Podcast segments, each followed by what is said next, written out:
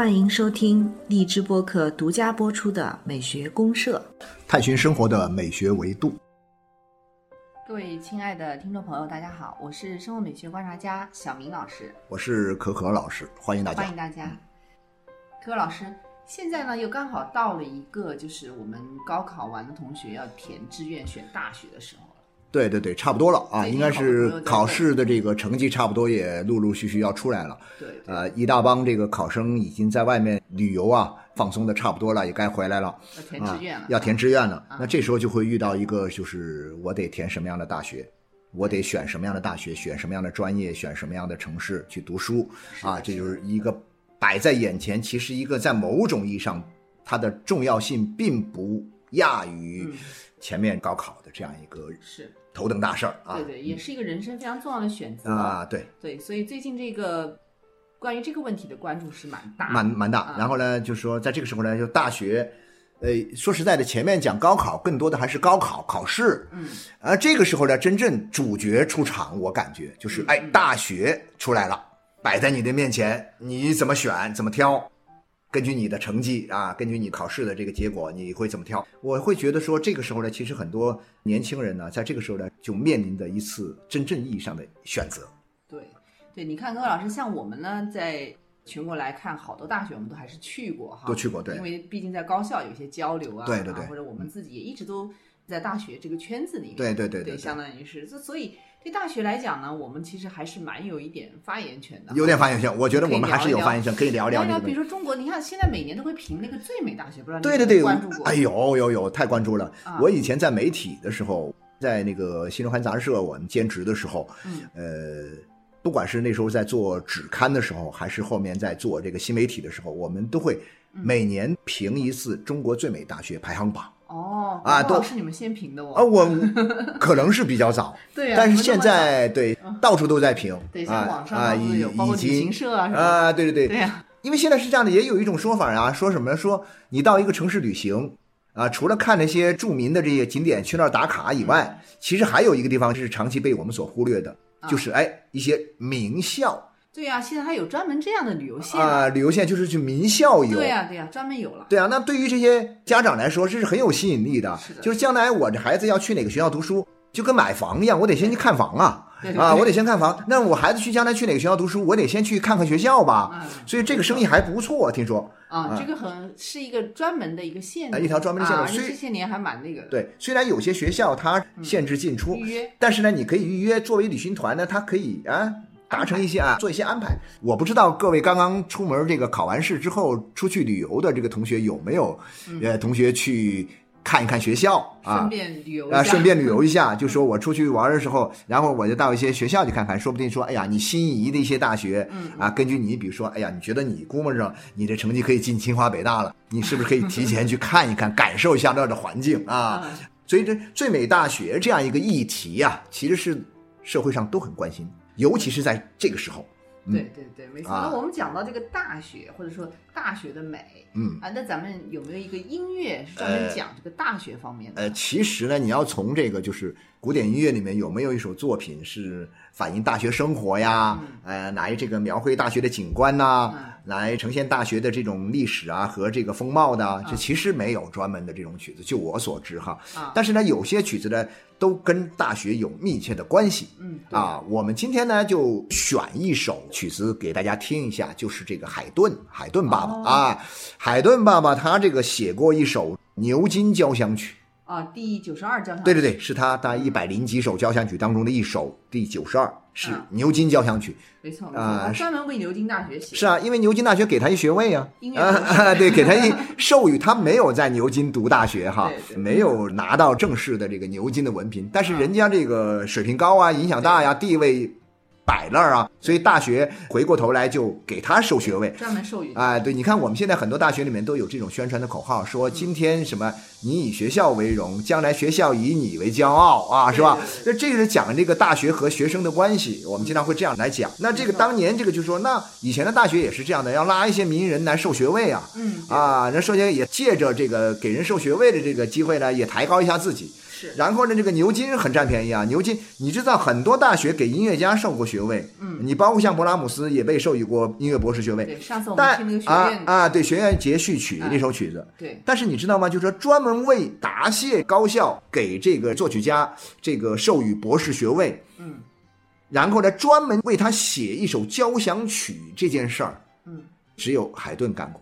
是吧？海顿也非常的高在乎对高兴和呃，在乎，啊，觉得这个很很高的荣誉了。然后那个学校也很占便宜啊是啊！据说这首曲子来了之后呢，连演三天，是啊，连演三天。所以说，我们今天来听一下这首曲子。呃，我想从这个第三乐章开始听。第三乐章是个小步舞曲，大家欣赏一下。大学氛围。没错，没错，没错。嗯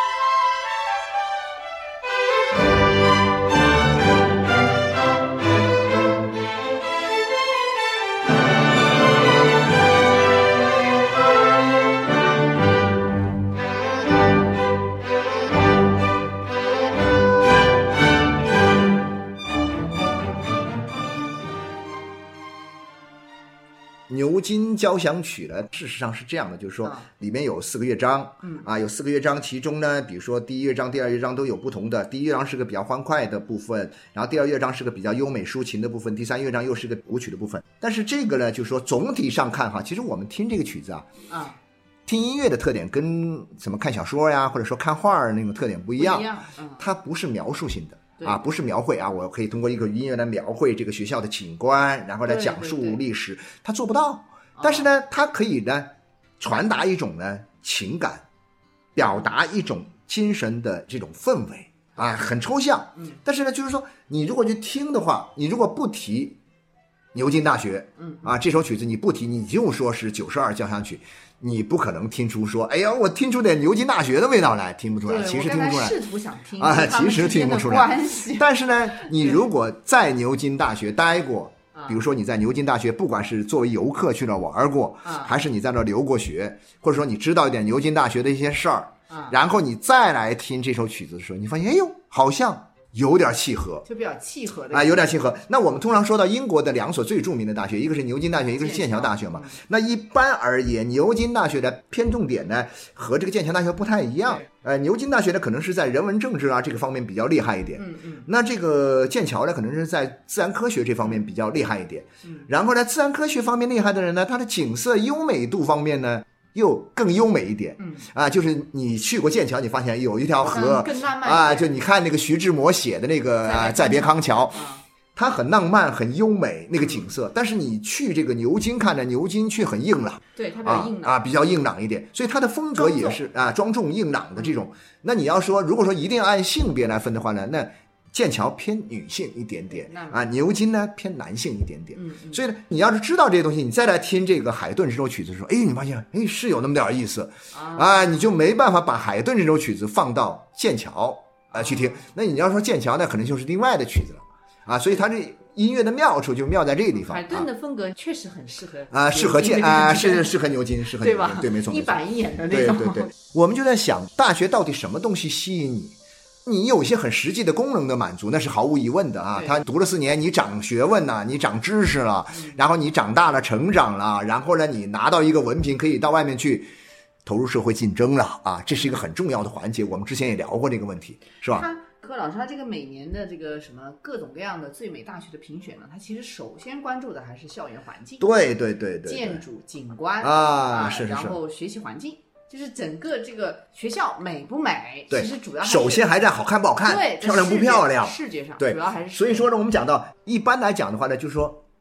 那些大学里面，嗯他在招生的时候，他在为了吸引更多考生来报考他们学校的时候，如果说我的学校确实很漂亮，我一定会打出这张牌，对就是我们讲的颜值牌是肯定要打的。对对啊美景或者是啊，美景啊，还包括像校花。啊，我就看看前不久那个南京大学哈，南京大学里面就开始用用用个小美女出来对。着，呃，说欢迎你来读南京大学，立刻就啊，那个好像引起了很多很多的争议是吧？好像引起了一些，但其实这很正常。对。那我就在讲呢，在历年的这种评选当中呢，你会发现，其实你这一评，你还发现中国这么多大学，几千所大学里面，当然说我们说好大学就那么百十来所吧，二幺幺啊这种大学以上的大学啊，九八五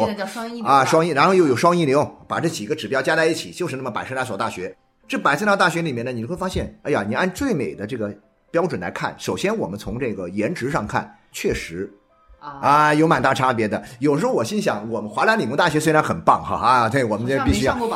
好像在以往各种类型的最美大学排行榜里面呢，好像基本上我没看，至少进入不了前十名，基本上永远也别想进入前十名因为你们的学校，就你原来那个我的母校厦厦门大学。一直是蝉啊联这个经常蝉联第一名，或者说屈居亚军。然后呢，经常我们那个厦大呢，经常会跟谁比呢？就是人们一般说厦大和这个武大这两个学校呢是争的这个比较啊头破血流。但是呢，大家一说哦，争的头破血流呢，这里面就有很多的差异性和互补性。啊说这个厦门大学的风景呢，因为他是鲁迅当年在厦大工作过一个学期，嗯，然后呢，他写过厦大的风景，嗯，说这个叫什么？有八个字儿，叫依山面海，对对对风景绝佳这经常被用的啊，这是八个字儿。啊所以说呢，因为你想想看，真正靠海的大学不多，不多，太少啊。然后呢，又有靠海，你还有历史啊，有这个文化。因为今年正好是厦门大学一百周年嘛，嗯也是百年名校，嗯这种学校呢确实很少。是所以说，它得天独厚，有这个地理的这种优势和环境嗯啊，就让它经常在榜上有名，而且很靠前，厦大确实美，我去对过，当时感觉都是是啊？很漂亮。像个景点。所以大家就说，哎呀，来厦大，这也带来了另外一个问题人。多另外一个什么？不是人多，就说现在它也限制游客哈。但是我觉得，啊你知道吗？就更有意思是什么呢？就是说，因为风景太美了，嗯嗯他也会说来到这儿之后呢，就不想学习了。哦。就不爱学习了，就不爱读书了，就躺躺平了，就谈恋爱了，因为那种环境特别适合谈恋爱，啊是的是的是吧？就特别适合，哎呀，这个听听海浪啊啊，对对对对对对对，海边散个小步啊，啊散个小步啊，晚上啊看看月亮啊，而且他那个海边那个面朝大海，一个巨大的一个那个体育场叫什么上旋场，哎呀，那叫一个美。所以大家这种感觉就是说斗志有点涣散 啊，对对对对，所以说这个要注意哈，这个呃此处要提醒大家。但另外啊、哈。但另外的话呢，武汉大学呢，就相对来讲的话呢，武汉大学也有水啊，在东湖边上啊，东湖最好的那块地方啊，靠近那个地方，然后是珞珈山呢，它也是依山面湖，嗯，啊，它依山面湖，风景绝佳，再加上这些年来呢，又有一个什么呢？樱花樱花的加持，那是不得了呀啊，特别漂亮。所以这个地方呢，本身武大这种风景呢，给人一种什么感觉呢？就是说，如果没有樱花的话，它具有一种男性的雄性之美。嗯，就相当于什么呢？我们去武大的时候，你去看那个它的那个牌坊，嗯武大牌坊是国立武汉大学，啊对对对是从右边写到左边的。嗯嗯，但是如果说我们按习惯从左边读到右边是什么呢？就叫学大汉武立国，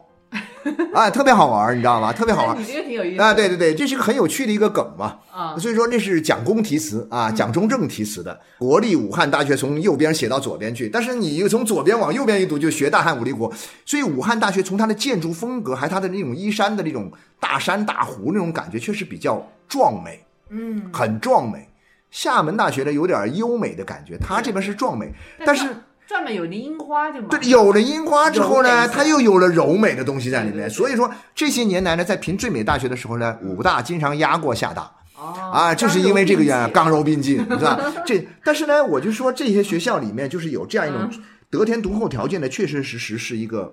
呃，我跟你讲，有些你没法比了，他就得天独厚，就是他先天占的这个便宜，你没办法。当年这个选址选的好，风水啊，各种这样一种景观呐、都是一流的。是柯老师，你看啊，他这个最美大学，我们现在是从颜值啊，嗯主要是景观来看。对其实一般来讲呢，得天独厚它主要两个方面。对，第一个就是说它确实地理位置，嗯山啊、水啊，嗯对对啊，地理环境确实好。第二个就是历史，对对对，对它有这种历史建筑，对啊有人文对啊对对有人文的这种底蕴。对，所以我有时候会说啊，嗯一所新大学啊，新的大学，嗯。历史时间不长，虽然可能你的风景你可能设计的特别好，做的特别漂亮，嗯，但是呢，因为你没历史，你那个房子看上去呢没有那种古色古香的这种学院的味道、学府的感没有觉，学府感，没有学府的感觉，所以说你你那种沉淀感不足啊，对，就纯靠自然风景拼。那有时候你会想到，就像一个美女一样，嗯。你纯粹是天生丽质，但是你没啥内涵，嗯。也就不耐看是啊。然后你这个交往起来呢，也就会觉得说，哎呀，好像有点儿，总觉得缺点什么。嗯嗯啊，所以我就觉得说，强调颜值，我认为这是理所当然，而且很重啊要。但是呢，强调颜值的时候呢，我们会考虑到历史人文的这种要素啊，还是很重要的。是，所以在啊这种环境里面，你去读书的话，我所以我就觉得我们学生你去选大学的时候呢，嗯你适当的考虑一下。颜值啊，有历史感，颜值好，历史感。那么将来你在这个环境里面读书的话，我们知道人在一个环境里会受环境影响的嘛。你一开始可能丑了吧唧的哈，你四年读完大学出来之后，哇，好看，你可能都会。读完大学之后，你可能获得了一个什么？不仅获得了知识，你还获得了一个很好的颜值，嗯很有可能有这种效果气，质提升了，气质绝对提升啊！没错没错对对对，这是一个很重要的方面。对，是这个方面呢，其实还是主要是从一个硬件条件，啊硬件硬件啊硬件就说一个大学它的这些外在的东西。对对对对那么其实我个人的体会，常常让我觉得舒服呢，还是有一种啊学术氛围。对对对对不知道您有没有对对，这样的感觉？有有有你，在这个学校里面，你其实你有时候会想，这些学校里面学生他的一种日常的这个他们在做没错没错没错对。他们读什么书，对他们平时干些什么事儿，也就是社团活说，动对对对，就是对吧？你到了大学里面，你不光是去看风景的嘛，对。啊、不光是去这个当游客去打卡拍几张照片。哎，这两天我看一个东西特别好玩，啊，说这个大学毕业季的时候，现在拍差不多大学毕业季，啊。大家去拍照，嗯，就有很多的网红啊，小网红也混到大学里面去，对对 对。结果这个大学里面就生气了，就管这人叫社会人士，啊、社会人士呢租了一套这个学士服，然后呢，呃，拿着鲜花，弄了一卷纸，好像以为是文凭，就在那拍照，各种说这个，哎呀，我说，结果呢是假的，哎呦，特别逗嘛。但是我说这种情况，你就会发现，至少说明一点呢，大家还是喜欢在校园文化有那种校园文化的气息的环境里面去啊去秀一秀的。对对对，它有一种知性的啊，有一种知性的美感，是吧？有一种知性的美感。但是呢，我这边讲到这种知性的美感呢，它不完全靠什么呢？不完全靠这个硬件体现。对哪怕你是历史人文的积淀很深，嗯但但都是硬件。嗯嗯但是其实还有一个很重要的东西，你是在这儿读书的，嗯你是在这学习的，嗯然后呢，又不光是你一个人在这学习，有成千上万人在一起，对对，这么多的年轻人在一个环境里面，嗯，那我们来读书，那这个环境里面呢，它会形成一种很独特的一种氛围。是的，是的这种氛围里面有跟老师这边有关的，比如说你这个学校学校里面的师资力量强不强，嗯学术的这个水平高不高，以及在这个过程当中所形成的会不会有很多的这种讲座呀，很多的这个呃研讨会呀辩。论赛呀，辩论呢，你就会去参加嘛，学生就可以去参加，从这里面去感受到一种什么，一种知识的这样一种吸引力和一种啊力量。嗯，与此同时呢，学生在一起，我们学生在一起也得玩啊，不能一天到晚各自都上图书馆看书、上课听课。我们课余时间我们干嘛呢？我们有各种社团社呢，团活动，各种社团活动是不是很丰富啊？然后呢，是不是很健康啊？啊，这些东西，然后呢，是不是很活跃呀？嗯啊，这些东西是很重要的没错啊，我们就要看这些东西。我去一个大学里面，我就很喜欢去看看他的图书馆啊。对啊，图书馆里面他图书馆的那些其实也很有你学校里面藏书怎么样？对，然后呢，你学生们在这种氛围当中，你去读一些什么样的书？嗯嗯，其实都是形成了这个校园文化的一个具有吸引力的一个什么一个软指标。没错，这个指标是可以拼的。是的，我我记得，我记得，不知道您的感觉啊，就我那时候在学校的时候，就比如说在东大读书，或者我们那时候去东大是哪个东大？东南大学啊，东南大学或者或。者有时候我去我们同学去南大、啊图书馆，你经常都是没有位置的，对对对，没错，是啊就是根本他有时候有空着，他上面已经被人占了，占对你根本连位置都找不到，所以我在那里只能就一直站着，就去晚的话，啊你要除非你就站着，读书。对啊，你只能是天哪，站了不得啊！当然我有时候就是说。你去的很晚，那啊就不能怪谁了。对的，那你可能说不定等谁走了，你赶紧 去经常都是找不到位子，它就是一个相对来讲读书的氛围还是非常特别好特别好浓厚的地方。我就说嘛，以前有一种说法，经常有时候是跟别人说，你去选哪个学校的时候，你一定要看这个地方的学习风气好不好。嗯，因为有很多学校的，说实在的，学习风气不是特别好，对大家学生不太爱看书对啊，这个到处搞事儿的特别多，嗯嗯啊，然后呢，整天在外面这个各种交游甚广啊，嗯把社会的一些也不能说是不良风气吧，咱也说的不能太那个什么哈，就把社会的一些习性啊带到校园里面来，嗯大伙儿在这里面。哎呀，做买卖呀，谈生意呀，搞的这个哦微，哎呀，做各种那个海学生的那个海报栏里面贴的都是一些怎么样，什么培养一些什么这个啊成功人士、成功学的东西进去。哎呀，把外面那些成功的校校友拉到学校里面来吹牛啊，这呃，大家就去这个趋之若鹜去追捧这个呢，我觉得这就不好，就是说他没有一个好的学习氛围。嗯。所以呢，我觉得就是说，最美大学除了我们讲的硬件之外，这个软件里面，嗯，除了我们讲到教授水平高、学术能力强啊，然后国际地位上也很不错，嗯，但是更重要的，我觉得是一个学习的氛围。大家在这里面是不是大家都争着学啊，去抢座位啊，去拼命读书？那你看有些大学里面这个差异就很大了。对，他就说你的这些同学们都在做什么，对，至少要体现一种对知识的尊重和渴求。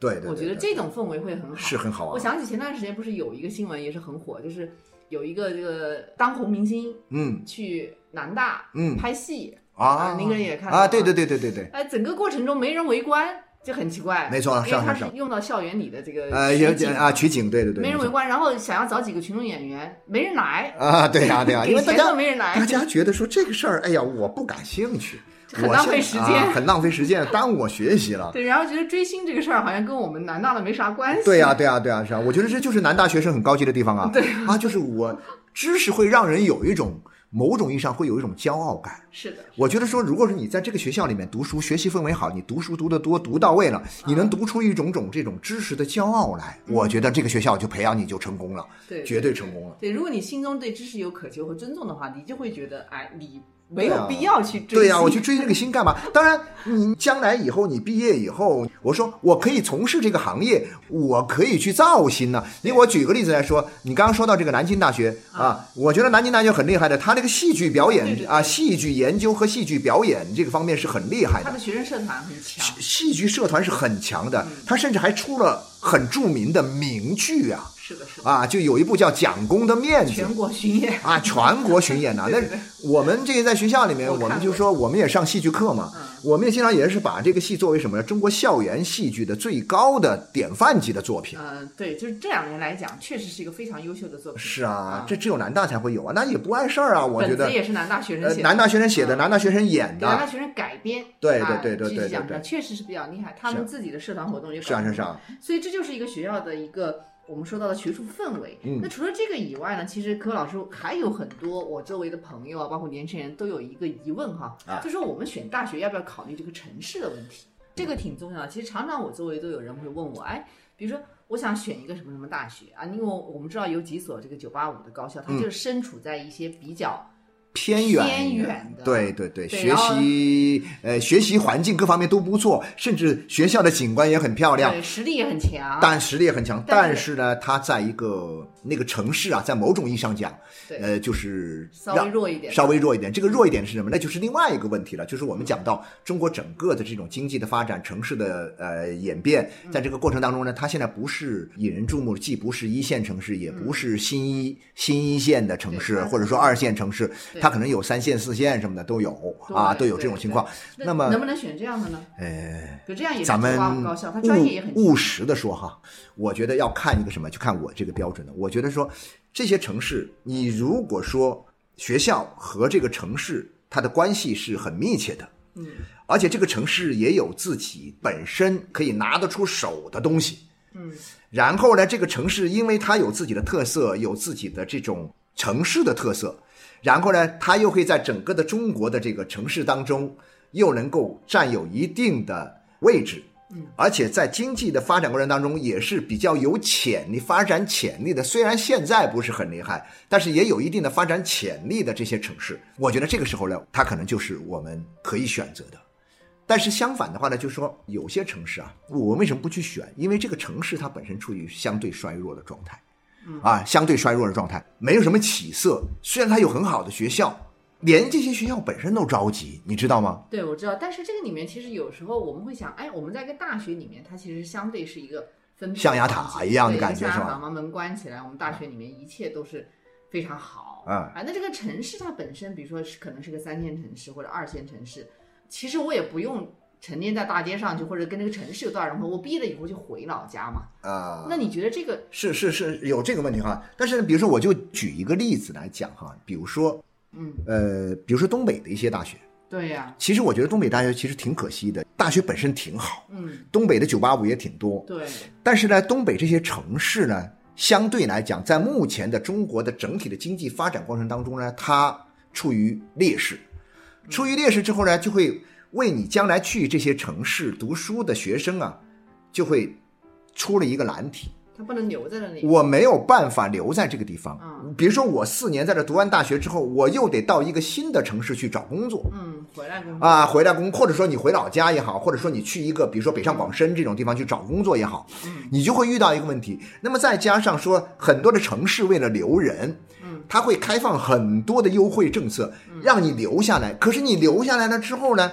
我在这个城市又没有什么太大的发展的空间可，能是个鸡肋。反而就进退两难。嗯所以在这个意义上讲，所以我觉得说我们在选一个大学的时候，或者说我们先不说选大学，我们在评一所大学的时候，我们就应该考虑这个因素，说这个大学是不是最美大学。我们在考虑第三个指标，就是和城市的关系这个指标，其实更多的还是看这个城市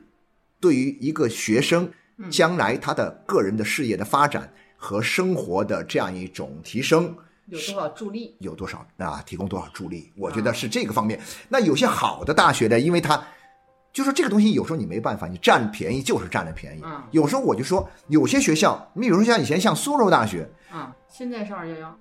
啊，二幺幺啊嗯，但是你相对于苏州这个城市在中国这个城市的发展中的这个地位，嗯它现在苏州这个城市虽然是个地级市，但它却是整个中国城市发展的最前面第一个正盈利的城市了。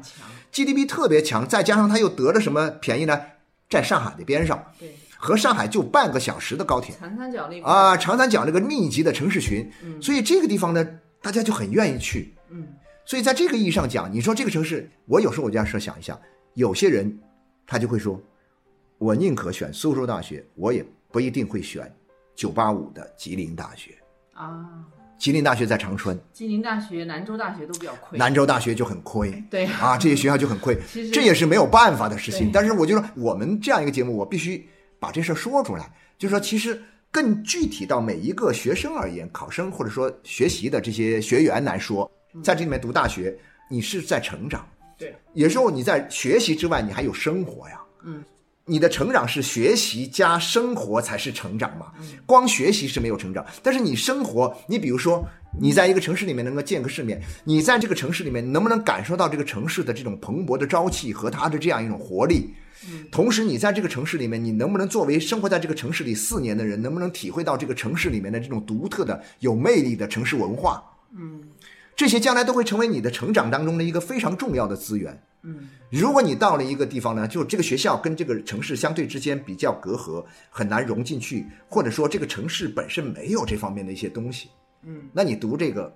你的成长呢，我认为还是有一点点缺陷的，嗯，是吧？还是有点缺陷的没错。。我觉得这个地方客观一点讲呢，就是当然你选大学、选专业，这个肯定是很核心的。对的，对的，对，但是呢，这个大学它身处在一个什么样的城市？这个城市呢，有可能在大学这个层面上它是融为一体的。没错，没错。就说这个大学它本身肯定是有个土壤的嘛，对对对对对对对，没。错没错没错。所以这个城市的文化，这个城市本身的活力发展，对你个人来讲也是很重要的。是啊，你看很多这个读大学的人，比如说我举个例子来说哈，我拿我自己来说事儿。我是在厦门大学读书，但啊我在去厦大读书之前，当然我们那个时候读大学，基本上没有这个概念，没有城市的概念，所以我也没选城市。我只是觉得呀，这个地方好像只要能够离家远点儿，而且我录取的这个能够有保障，嗯啊，比如说这个专业录的人数多啊，我觉得我自己能够比较稳一点，嗯，我就选了。那当时比如说我这个专业，哎，那边学校里面招生的名额挺多的啊，好几个名额，我觉得我哎就可以录取。比如说我当时我在中大和厦大之间来选呢，那我喜欢的这专业在中大在我们江西当时只招一个人，而我这个厦大在当时在江西招了四个人，那我就觉得，哎，那这样的话呢，那我肯定选厦大嘛。我那时候没有这个概念，但是选了厦大之后，我四年出来之后呢，我会觉得说我身上。我有了一个烙印，就这个城市的某些烙印就烙在我身上。比如举一个小的方面来讲，特别喜欢去鼓浪屿玩儿，周末我都会去鼓浪屿各种浪，啊，各种浪啊，各种浪。但鼓浪屿你知道吗？很好，鼓浪屿好在什么地方？就是那时候觉得那是个琴岛，就是这个弹琴钢琴的琴岛，是个钢琴之岛嘛，很多家里面都有钢琴。真的晚上在夜幕降临之后，到处有那种什么，有那种这个三角梅的飘香。